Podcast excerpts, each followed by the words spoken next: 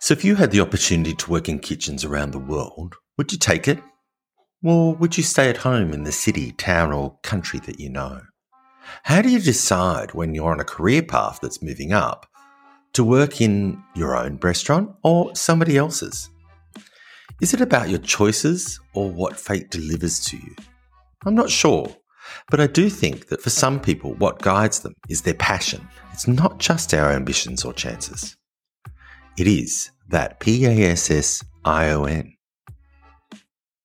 Bonjour, this is Fabulously Delicious, the French food podcast. It's the podcast that's all about the cuisine that is said to have founded modern cooking.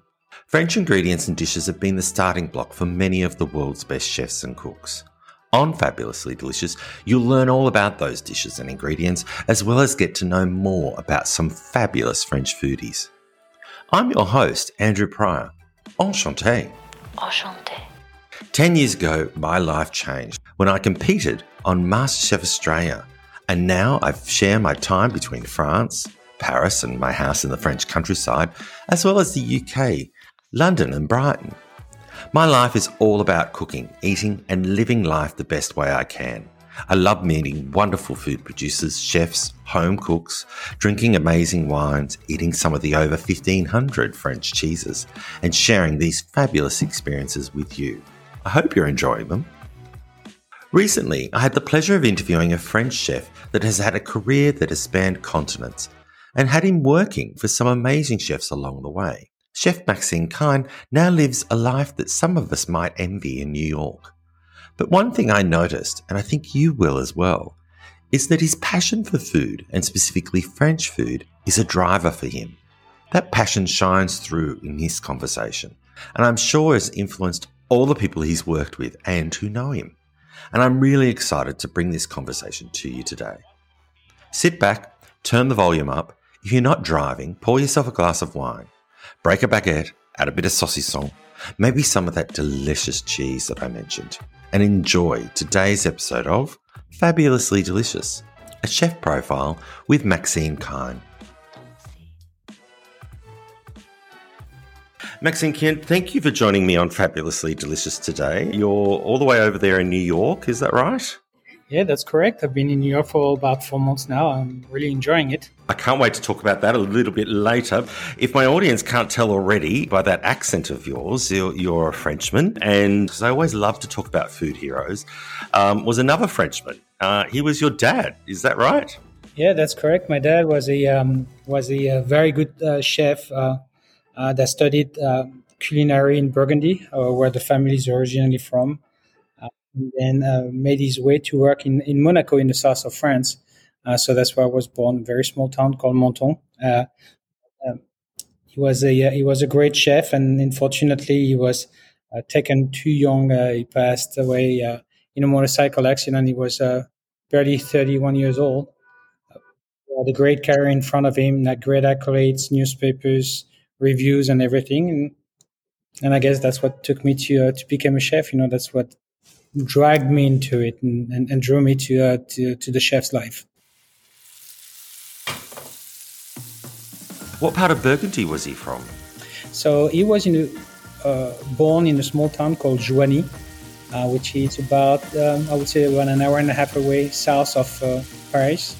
My mother was from a small town called Auxerre, which is about 20 minutes south of, of that. So right in the middle of Burgundy, like, you know, surrounded by uh, wine and, and, and, great food. Did he cook French food? Yes, yeah, absolutely French food. But I remember it was in the 70s, so it was the beginning of like you know French cuisine and, and cuisine légère with a lot less butter and cream because that time French cuisine was always kind of on the heavy side, and depending where you came from, you know, it's uh, pretty drastic changes to get in the car you drive an hour away and the habits of people the fashion that they they cook the, the way that they cook and the way that they eat is completely different. Here it's like you know in an hour it's pretty much the same place. In france you know you, you cross the border like you're in italy and it's a completely different culture. So he cooked he cooked french but he uh, arriving on the south of france he loved working on, on, on big pieces of fish like on whole turbot and something a little bit more on the lighter side. You know, Paul Bocuse was always advocated about heavy cream and butter and, and, and all those things, and creme fraiche and all the cheese. I think my dad was a little bit more on the. Uh, I'm not going to say refined, you know, to offend anyone, but it was a little bit on the lighter side. I looked at some of the old menus that he had, and it was like you know, langoustine and whole turbot, and and like you know, nice pieces of fish. So it was a little bit different already at that time. As far as his career, you know, me, I was so I was so little that I never really got a chance to be able to talk about that because I was six years old when he passed away. So I was still a child myself. Um, I was fortunate enough to find some of the chefs that he that worked under him, some of his uh, sous chefs, and I stayed in contact with them. But you know, it's part of their life now, and you know they're all retired, and so it's not always easy to be able to put all the pieces of the puzzle back together. Does your mom cook? But you know, my my dad my dad was the cook in the family, and she passed away too. So now it's all up onto me to uh, to pass that on to my children and and try to give them the, the love of food as much as I as I love it.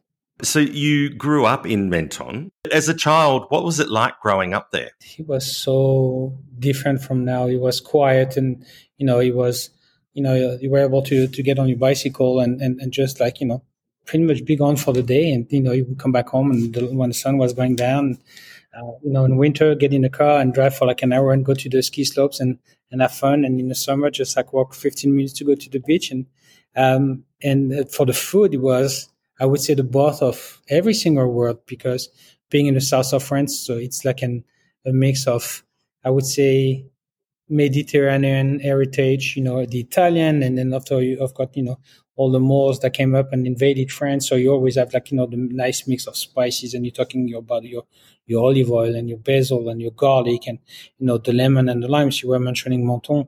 It's the last town in France before you reach Italy. So you're like touching the Italian border. So, you know, through the centuries, he was Italian, he was French, he was Italian, he was French. So always like, you know, like I would say like, um, Alsace and Lorraine by the, uh, the German border. You know, for a couple of years he was German, and after he became French for a couple of centuries, and it was always back and forth. So it's it's a very different kind of life as a uh, I would say busy, hustling place like New York. So over there it's a little bit more relaxed, if I could put it that way. But you know, 300 and maybe 20 days of sun through the year, and it's I would say it's almost like the southern part of California when you're between LA and San Diego. You have that little coastal towns and you have to go up the mountain to be able to go across. That's exactly what you have over there. It's beautiful and a lot of people want to to live there. I was fortunate to be born over there. One of the memories you have of, with your father is him taking you to the market there in Menton, which is an amazing place, and having socca. Have I pronounced it correctly? Is it socca? Yeah. Okay. And can you explain what that is? Because I know what it is, and it is delicious. So socca is almost like a little uh, a flat pancake.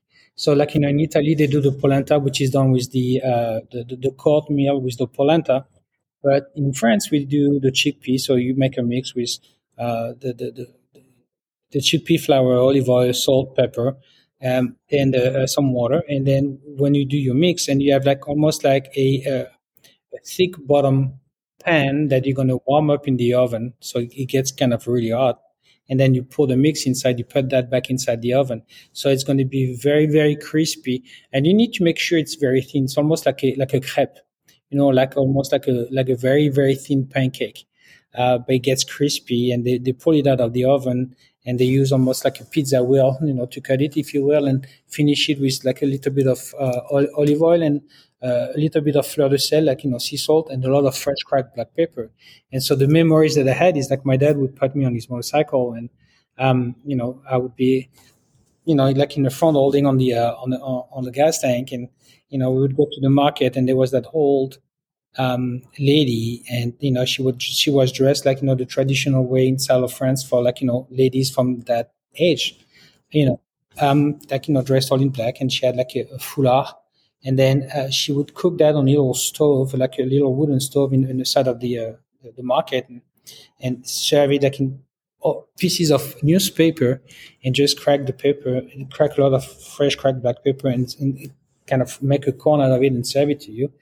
And it's it's just like those memories that you know that I cherish as as as being grown up now, but it's the kind of food and everything that I wish people would be able to go and experience just as you did because you know, an open air market is, is, is great and you find, you know, you've got fishmongers that go fish everything out of Mediterranean. You, you got people that comes down from the mountains and they're going to bring you like, you know, all the zucchinis and, and, and, and, and the squash and the, uh, all the, the, the, tomatoes and all the herbs. And it's, uh, you go over there and it's almost like being a chef. You feel like you just walked into a toy store because you got so many things. Got fresh rabbits and, and fish and it's, it's beautiful. It's beautiful. It certainly is. I had a ratatouille there once. And that is just what? One of the most simplest dishes. It's like so, uh, you know, just a few ingredients but it is one of the best meals I've ever had. It's uh, it, it, tasted every single ingredient. The capsicum tasted like the most amazing capsicum you've ever had. The the zucchini did everything that was in it just tasted amazing. But then together, it was just you know, it's it's a dish that that came up from a lot of dishes that come from the south of France uh, are from like I can explain that dishes that come from people with simple means. So unfortunately, the the vision that people have of the ratatouille is that picture of ratatouille in the movie. You know, when at the end he comes with the plate and he's got the little like you know little uh, kind of couronne and ring of with the sauce around. That's not ratatouille. That's called a tuile bayaldi, which has the same ingredients, but it's not a ratatouille at all. A ratatouille is a stew, so it needs to take time. It needs time to cook slowly and, and, and finish it. So, you know, it's just, it's, it's, it's, it's easy to make, but you just need the time to do it. De- depending on what area of France you come from, are dishes that they would make out of a mix of, you know, what they had by the, uh, the, means of what they could. You know, if you could afford fish, you would have fish. If you couldn't, well, you had vegetables and then it, as the uh, as a commodity of the time that they had um, you know the ratatouille they would put like you know your tomatoes and the onions and cook and then, and after finish it with the peppers and the eggplants and the zucchinis if they had some and then and cook it and, and let it you know cook it on on on the side when they were like you know tending to the fields and they would come home and just like you know put that in the plate and with a little bit of olive oil and, and a nice slice of bread and that's what you had um, another dish which is really famous in Nice is called the pan bagnat which I think is going to come and make its way at, at the, on the boucherie restaurants for, for the summer. Uh, but um, it's all started as, as a commodity dish as well. You would have like, let's say a tomato salad for dinner the night before. So people would take whatever left, leftover bread you would have at the end of the, of the meal and rub it with some garlic and just kind of open it and put it face down in the dressing. You know, you had the, the tomato juice and the herbs and if you had basil and olive oil and and olives and let it soak it up. And then after the following day, almost make kind of a tartine. You had tomatoes, you put tomatoes, and if you had anchovies, you put anchovies. So that became, a, a, a, I would say, a little bit more refined sandwich where you're going to have some confit tuna, you're going to have some peppers, you're going to have some arbor legs, a couple of olives, a little bit of anchovy if you like anchovies, and press that. And so you eat it. It's, it's a messy sandwich, you know, eating and you got all that juice and, and all of those flavors coming down your hands, but it's, it's simplicity as its best. And uh, simplicity is always harder to achieve than something complicated because you can't hide your mistakes. It's like cooking a steak. You know, if you can't cook a steak properly, then, you know, you're doomed. But now it's too many ingredients on the plate, too many sauces to hide the fact that just cooking a steak medium rare and making it properly, just with a little bit of salt and pepper, it's that's the basic. And that's what we need to go to. Well, you've just blown my mind there with the idea of putting the bread in the dressing mm-hmm. uh, after a salad. How many times I have not that we've had a salad and it's just like there's just been that in the bottom of the bowl, and I've done nothing with that, and now the idea that I can put bread in it, leave it in the fridge overnight or something like that, and and then have it the next day. Oh my gosh, Okay, I'm so yeah, I can't exactly wait for summer. Don't forget to, to to brush it with a clove of garlic. Yes, of garlic. That, yes, that's that's yeah. one of the things too. Great. So you went to culinary school in Menton as well. Absolutely. What's culinary school in France like? Well, that depends on what kind of degree you're going after. I think the uh, the basic culinary degree is called a, a CAP, um, which I'm not really sure that would be the technical translation to any kind of degree here in America. And then they do like an half of the time in school and half of the time into a restaurant. So that's what you would call almost like an apprenticeship. Then once you have like the to the next one, you actually spend the majority of your time in school, and during school you have um, days when you work in, the, in a school restaurant. So it's not the school, it's not the restaurant to feed everyone, but it's like an like an operating restaurant, and you have a chef that teaches you how to cook, and you have a, a maitre d' or a, a, a, person who's going to teach the front of the house how to serve a table, how to clean up a table, how to serve you know wine, how to do you know coffee service or tea service. So you do the same thing for the back of the kitchen. So, you know, you start from the basics, how to peel a carrot and onion, how to make a julienne, how to make a sauce, how to, to clean a piece of fish, how to, uh, uh, to get a chicken ready. So you go through all, all the basics. And I did that, but I started as a dishwasher on the side to, put, to be able to, you know, to pay for the knives, to pay for the books, to pay for everything. So my my way of doing that was a little bit more, I would say, hands-on, directly. And then um, of course, then at the end of the first year for the next for the whole summer period, so you June, July, August, because in France the school the, school year is a little bit different than I would say here in America. Then you have to find yourself a place where you're going to be completely immersed in working in a restaurant, and that's where that's where you, you start to make your your bones. You know, like you start most of the time working in the pantry or garde manger uh, which is the cold station, like where you make uh, to make the salads, because that's where you're going to learn how to to be precise when to do something. That's how you're going to do learn how to make uh, a good amount of recipes that you're going to have to start to work with and start to be organized and start how to set up your station, and then uh, you start to learn how to gain speed as well. You know, because it's the first part of the meal that any guest is going to have in your establishment. So you have to learn how to get all the the, the, the moves, the basics, and you know, make sure that you are clean and organized, and that you don't have you know things everywhere on the floor. So that's where you get your basics, and then after a little bit by little bit, you graduate to different stations. So I was fortunate to work into a um, uh, in an hotel in Monaco for my first uh, for my first three months. Uh, found out afterwards that the chef that worked there used to be uh, used to be a a chef de partie with my dad in Monaco. They used to work together. Oh wow! Seventies, um, and then I was fortunate to be able. I studied, you know, with the cold, the cold salad, the, the, the cold station, and I moved to hot appetizers, and then after entremet, where you do all the veggies, learn how to make all the soup, the soup of the day, how to blanch, cook all the legumes, and then after the meat station, and finish with a pastry. But pastry chef is a completely different word. It's a completely different um, job by itself. Do you remember that light bulb moment, that first thing that you cooked that you thought, I got that exactly right? And it's funny because um, another French, uh, another fr- famous French chef, Joël Robuchon, once said that once you feel or once you think that you achieved perfection, you already failed. Right. and not, nothing, nothing is ever, ever perfect. You know, I might feel like one one of my dishes or one of my creation is going to be absolutely amazing, but somebody might tweak it a little bit, add something a little bit different, and make it even nicer, eh, make it even better. So being a chef is being able to pass on the knowledge that you learn from the chefs you worked from, and they have the ability eh, to actually pass that on yourself. And the the third part is to be able to not work with blinders and say that you're the best, but being able to look at everything that surrounds you and take bits and pieces and make it your own and learn from other people you work with. I I, I worked uh, when I worked in London. I worked with a uh, a young kid that was uh, coming straight out of school, his culinary school and decided he wanted to work in London. Um, and we had a niçoise salad on the menu, and his hard-boiled eggs were always perfect.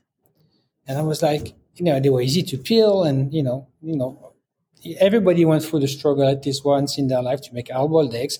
You can't peel them, you get mad, you throw them away, and you start again. And so, at least everybody, at least once in their life.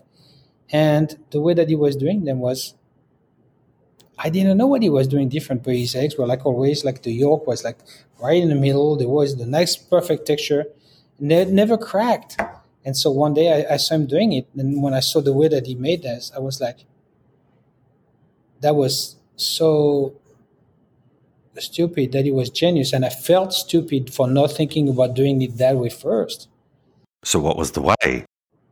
Well, he would take two pots. One, he would put the eggs with no water and he would boil the you know the salted water. Then, then after when the water was boiling, he would actually pour it s- slowly on top of the eggs and then and switch the pots on the stove. So the eggs would not shock, they wouldn't crack, they wouldn't break, and they would they, they were cooked perfectly. Instead of boiling the water and then after you had tried to add the eggs one by one, well, the first one is going to add if you're cooking like 15 eggs, the one that you're going to put on the lice is going to have like at least 30 second difference time cooking time. The way that they did it, they all cooked the same and they were perfect. You should, you should note that if you a book, a, write a cookbook, eh, you'll be able to mention that. And I'll be quoting you for that, and then we'll we'll have to quote him as well. The kids that you see going through your restaurants now, how different is their experience to your experience when you were the same age? Well, everything is different in the sense that, uh, I mean, we, uh, you know, with Boucherie, we have seven locations here in town. Um, and then, you know, we have uh, quite a few future location, the expansion, the group is growing. Um, and so we're always looking at new talent and we're always trying to find the next person that's going to come and join the family and make sure that, you know, that we're going to have strong teams wherever we go and whatever we do. Um, I would have to say that the the main change is that when I, from my time, you know, because I'm a bit older, when I went to culinary school, the the kids that we were had a vision of working in the kitchen that is completely different of what you could see or expect here now. I, I think, unfortunately, social media and some TV shows, you know, let's be honest, have changed the the perception of what it is to be a chef. You know, you have you know you have chefs now that and I'm calling them chefs because I don't want to sound, you know, arrogant or, or, or, mean or, but you have kids that go to culinary school that spend a, an enormous, uh, a very big amount of money to to go through culinary school, and you know when they come, they they expect to be called chef and make you know over six figures and have Egyptian cotton jackets, and they all have very expensive knives. But at the end of the day, if you put them like in a kitchen and say, okay, well, here, here's you know here's a whole salmon uh, I want you to break it down and debone and skin off, and uh, you have five minutes to do it. Let me see what you can do. You will be surprised at the result. You know, um, you know, it's the same thing. It's like here's a duck, or here's a pig, or here's a lamb. Okay, break it down. You know, uh, here's a whole venison saddle. Uh, break it down. We're going to do the loin that way. So that's going to be the special. But with the bones, you need to make a stock. With all the scrapings, you need to make the sauce. Go ahead and it's the, the, that's something that's part of my job now. It's like the development of all, I would say, the future leaders or the future sous chefs that will be coming on board with us to be able to pass that on and, and show them and teach them. So it's fun doing that. Many chefs from around the world in their careers have done what you've done. They've gone around the world, but often they change their their food focus, so to speak. You you've stuck with French food. What is it about French food that you love so much? I guess it's in my DNA. You know, you know, you mentioned my dad earlier was a chef, and my for my my four grandparents, my two grandfathers, my two grandmothers were great cooks. Uh, one of my great great grandfather actually went uh, Germany to cover um, uh, the part of uh, uh, Alsace and Lorraine, you know, in the late 1800s, way before World War One you know, they kind of invaded that part of, of, of, France and said now it's coming back to Germany. But they gave everybody the choice to be either French or German. And my ancestors said, thanks, but no thanks. So he grabbed his bride to be and they got married and they moved to Paris. So it's, it's, it's, it's what I like to do. It's, it's, I mean, you know, like you mentioned, like, you know, working around the world, I worked, you know, in South of France, I worked in, um, in England, I worked in quite a few places in America, I spent some time in, in, uh, in, uh, in, Mexico and, and, and other different places. I think that as much as I enjoy different cuisines, you know, I like to go out and you know and do try uh, you know a, a, Cuban restaurant, or it could be an Italian restaurant, it could be a Japanese restaurant. You know, we have two concepts, and and they do a great, amazing food. But my background being French, I, I like to do things that are dear to my heart. You know, I can close my eyes and I've, and and start. We could talk about hours about food memories when I was growing up. So you know, when when the group came and, and approached me about becoming the corporate chef, they wanted to have someone that was really French and could bring something different to New York in that aspect. You know, you have great French chefs that have in their in their league on their own. You know, you're talking about your your your Daniel Boulud, you're talking about your uh, Eric Ripert, you're talking about your Gabriel Kreuther. Gabriel Kreuther does French food with, I would say, an Alsatian, Alsace, close to Germany heritage. Daniel Boulud does French food with like a focus on food like from Lyon because you know that's where I come from. Um, you know, Eric Ripert likes fish, so it's something a little bit more Mediterranean. But you know, when you're in that special arena of you know five star, five diamond, Michelin star chefs, um, it's something different. I've done that. I work for Michelin star chef. Uh, when I was in Pennsylvania, uh, in um, sorry, in Ohio, I got my own uh, four star, five diamond. I call it to my name, but um, the the project that Emile, who's the owner of the company, decided that he wants to have traditional French food.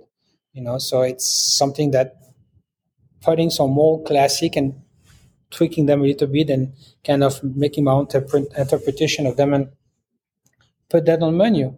Um, we did a very simple lamb navarin, you know, for Easter, and that, that was one of the best selling items that we had that day. You know, it's it's very light. There's no alcohol. There's a little bit of tomatoes and it's cooked slowly inside the oven. So it's like a very, it's not too strong, but you have that nice mild lamb flavor. And we serve that with like spring vegetables. So people really enjoy that. And it's, it's simplicity. I think what it comes back down to is like, you know, be able to look at the plate or dish and identify what's in the plate, recognize that, um, you know, get a great product and treat it right, a nice seasoning, a nice way of cooking it, and a nice way to present it, and it's it's it's a winner right there. You don't need you don't have to have truffle and scallops and and foie gras and lobster like you know on the menu every day. You can, you know, if if you can, you go for it. But you know, sometimes just like making like a, a green salad, like you know, with lettuce, with some, some nice mixed herbs and a little bit of Dijonnaise vinaigrette and some fried shallots. It's simple, but it's it's tasty. It's it's refreshing. It's something that you don't see everywhere. So that's what we're trying to achieve. Make dishes that you're not going to see everywhere around New York. Have our own stand on all French classics.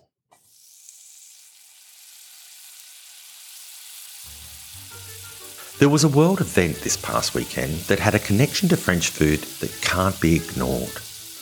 I'm talking about the coronation of King Charles III. The connection is through his mother's coronation, the late Queen Elizabeth II, and the dish made for that event from none other than the Cordon Bleu in London. That dish was coronation chicken. This weekend's event had dishes made for it as well, and it was a testament, I think, to how influential French cuisine is in today's world. Still, that a quiche made the menu for King Charles III's banquet. A lot of people out there might be praising and saying, Long live the king. But for me, I'm sitting here in France saying, Long live French cuisine.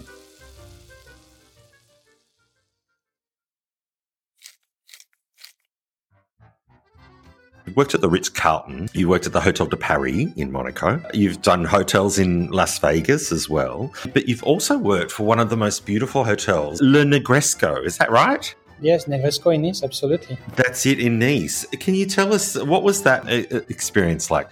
Well, to, to me, the Negresco is like it's the most one of the most famous hotels in the south of France. Know, your Negresco in Nice is going to be like your Hotel de Paris in Monaco, like your Beverly Hills Hotel in Beverly Hills, like the Waldorf Astoria in New York. They are landmarks. Um, you know, if you go to London, you're going to have the um, some of the hotels as well, the Park Lane or the. Uh, they're like institution on their own. You just mention the name of the hotel, and everybody knows exactly where, where, where you're going. Um, that was one of my first real immersions um, after my military service. You know, because at that time in France, you had you were drafted and you had to go. Uh, so I did I did my time in, in, in the army, and being able to go over there and like you know start to have a real, even if you do st- what we call stage but like immersion periods, like when you go to culinary school, but it's the first you know you got your first real paycheck as as an employee and you know and you, you learn you know everything that you're gonna have to to learn how to do to you know between peeling and you know and and and going through cases and cases of poivrade artichokes the tiny little ones with little um, spines on them that you know after you do two cases you know your hands are like you know bleeding everywhere but then but like breaking down a piece of fish and like plucking the chicken properly and and being exposed to I mean, it was a, it, it used to be a two Michelin star place at that time. You know, it got made famous by a lot of wealthy British socialite that were coming in the south of France to spend the winter, pretty much like you have the same thing. A lot of the socialites from New York go down to Florida during the winter, so they don't have to go with the cold and the, the, the amount of snow. But um, and and the air in south of France was great. You had a lot of Russians and, and people from Eastern Europe going over there too. Um, I think the hotel was famous on its own, but there was a French chef called Jacques Maximin. Uh, in the in, in the late seventies, early eighties, he uh, he received the MOF, which is the blue, white, and red color. Uh, it's one of the it's like the Olympics or the, the World Cup of the culinary world. Um, there's only so so many of them, and it's really really tough competition. And you really put that place, culinary speaking, on the map. Uh, so being able to to go work into one of those monuments is something like it's an eye-opening experience, and that I think that put me through the first steps of what became for the rest of my career afterwards.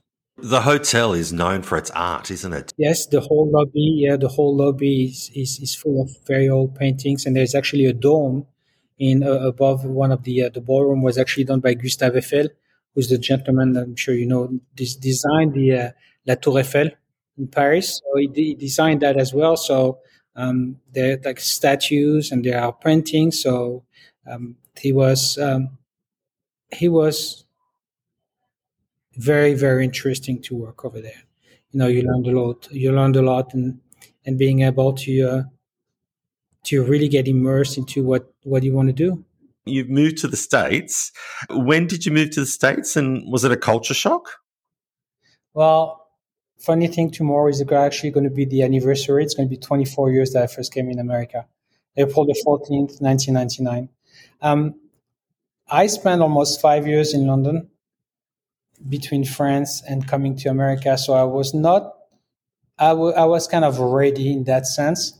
Um, when I first moved to England, I couldn't speak any English. My English was very, very bare, like very minimal.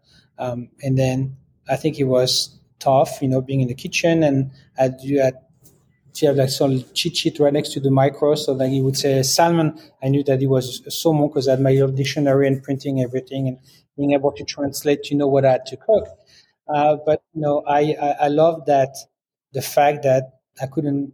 There was only one French person in that uh, that I was working with, and but we always made it a deal that we always address each other in English as much as we could, unless I couldn't understand a word, and she would help me. Um, and with that, you know, being completely immersed and being able to get out of, I would say, get in the world and being able to see all of that different culture, different, different food, different, different weather. I mean, you know, we're not going to talk about the London weather, but because I'm sure you know about it as much as I do. But uh, that was an eye-opening experience, and that really got me ready to come here in America.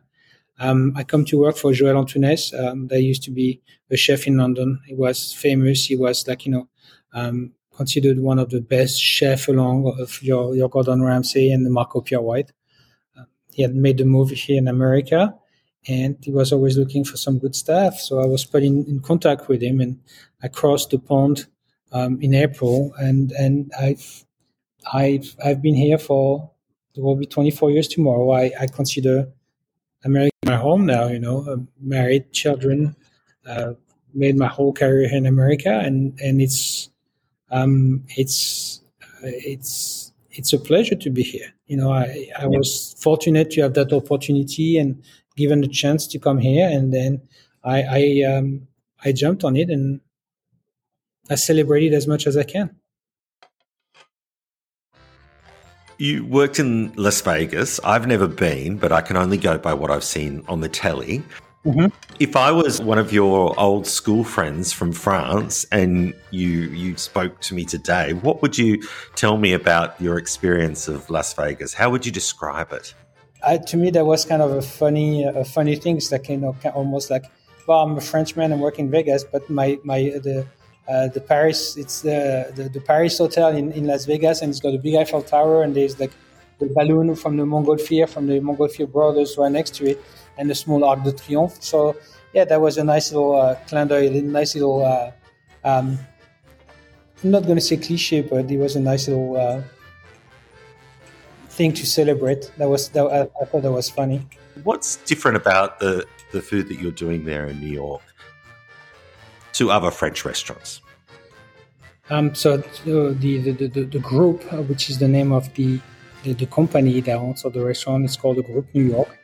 Um, and the the owner, the, I would say the visionary person, Emil Stefkov, opened the first one uh, called All You and Pew, which is here in the West Village, uh, about 11 or 12 years ago. And he wanted to expand and develop um, French restaurants, but like French brasseries because of his love of food, of French food, and the experience and the time that he had in in um, uh, in Paris because he, he, lived over there for quite a while. Um, so the first, you know, the first one was the Boucherie West Village. That was like you know like two minutes away from Olio, which is right across the street from the office. And then um, they opened uh, La Petite Boucherie. That used to be just a little sandwich place, and they transformed it into like a, I would say a little um, casual place, just like a lot neighborhood uh, place. Um, and then uh, they opened one in Park Avenue, which was very successful. And two years ago, right before COVID, uh, the uh, La Grande Boucherie, which is located on uh, West 53rd, opened. Uh, it's uh, the number one booked restaurant in New York. Wow. And it's one of the 10 top booked restaurant in America, just to give you an idea. for for for for Easter, um, we did uh, almost 1,300 covers for lunch, and the whole day was almost 2,000 covers.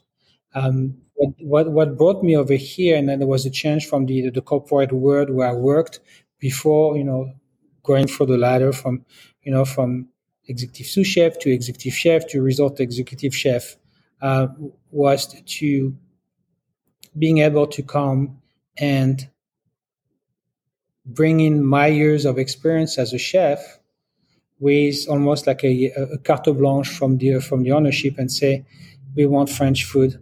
Um, I had to cook, you know, for them. Did a tasting. I had to do 15 courses to show them a, a, big extent of what I could do, and and they loved it. And so the ability to be able to come here and to New York and bring dishes that might have been, I'm not going to say forgotten, but that they're not so much on the um, on, on the on the on the map, if I can put it that way. You know, like we're offering, it's a it's a very uh, simple. It's a leek salad. We braise the leek very slowly inside the oven, and then after we make a smashed egg vinaigrette. So you do like you know we're talking about the eggs. You keep them you know slightly hard boiled, and after you smash them with a fork, and you make your dressing with that, and it's finished with some herbs, some capers, and some uh, roasted hazelnuts. So it's something which is rustic, if I if I may, if I may. It's something which is simple, you know, because it's just a leek. Uh, but it's something which is refreshing.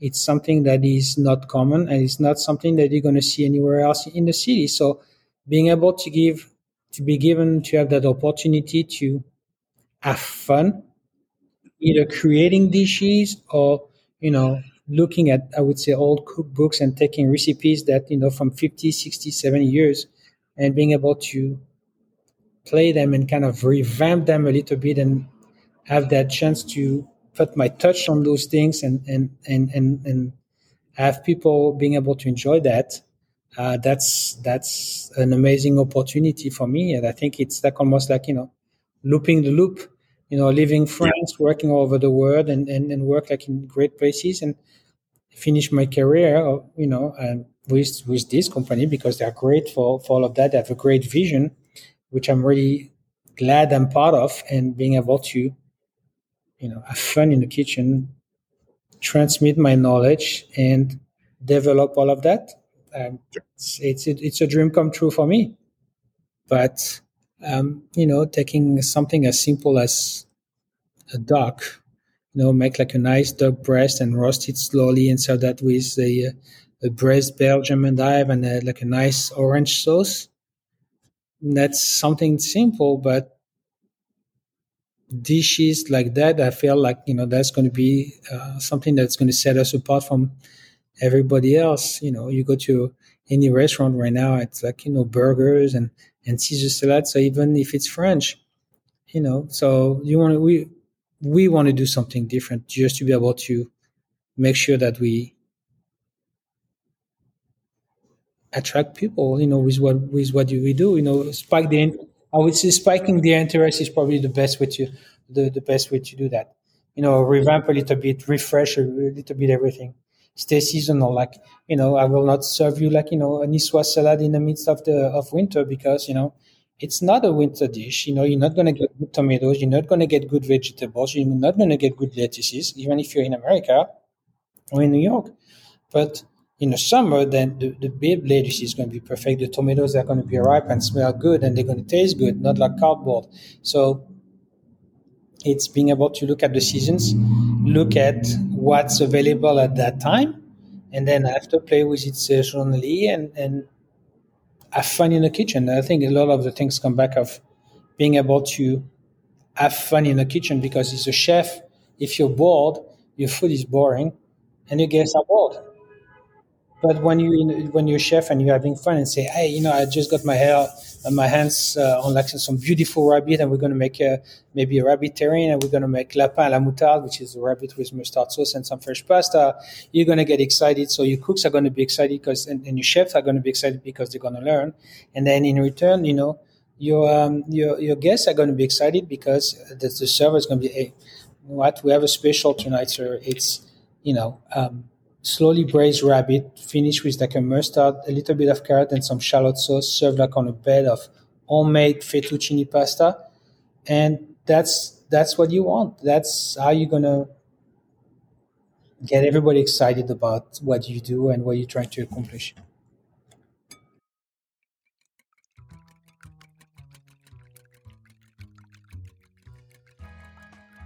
That's it for another episode of season three of Fabulously Delicious. This was one of my many chef profiles I've done on the podcast, and they're all very inspirational and entertaining chats. So please check out those previous episodes now, wherever you're listening to this podcast. Also, if you know a fabulous French chef that would be a great guest on the show, please get in touch and let me know. Next week, Chef Kien will be back to chat about all things Menton and specifically about the Lemon and Menton Citrus Festival. Thank you for listening, and remember, you know what my motto is whatever you do, do it fabulously. Merci beaucoup and bon app.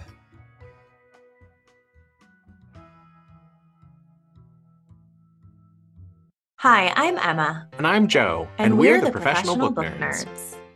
Two Mondays a month, we interview authors and talk about their upcoming books, what drives them, and their go to order at the cafe.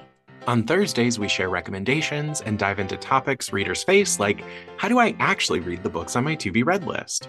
You can find the Professional Book Nerds podcast on Apple Podcasts, Spotify, or wherever you get your podcasts. Want to learn more about us? Our website is professionalbooknerds.com, and you can find us on Instagram, Twitter, and TikTok at ProBookNerds. We hope you'll come and listen, and as always, happy, happy reading. reading.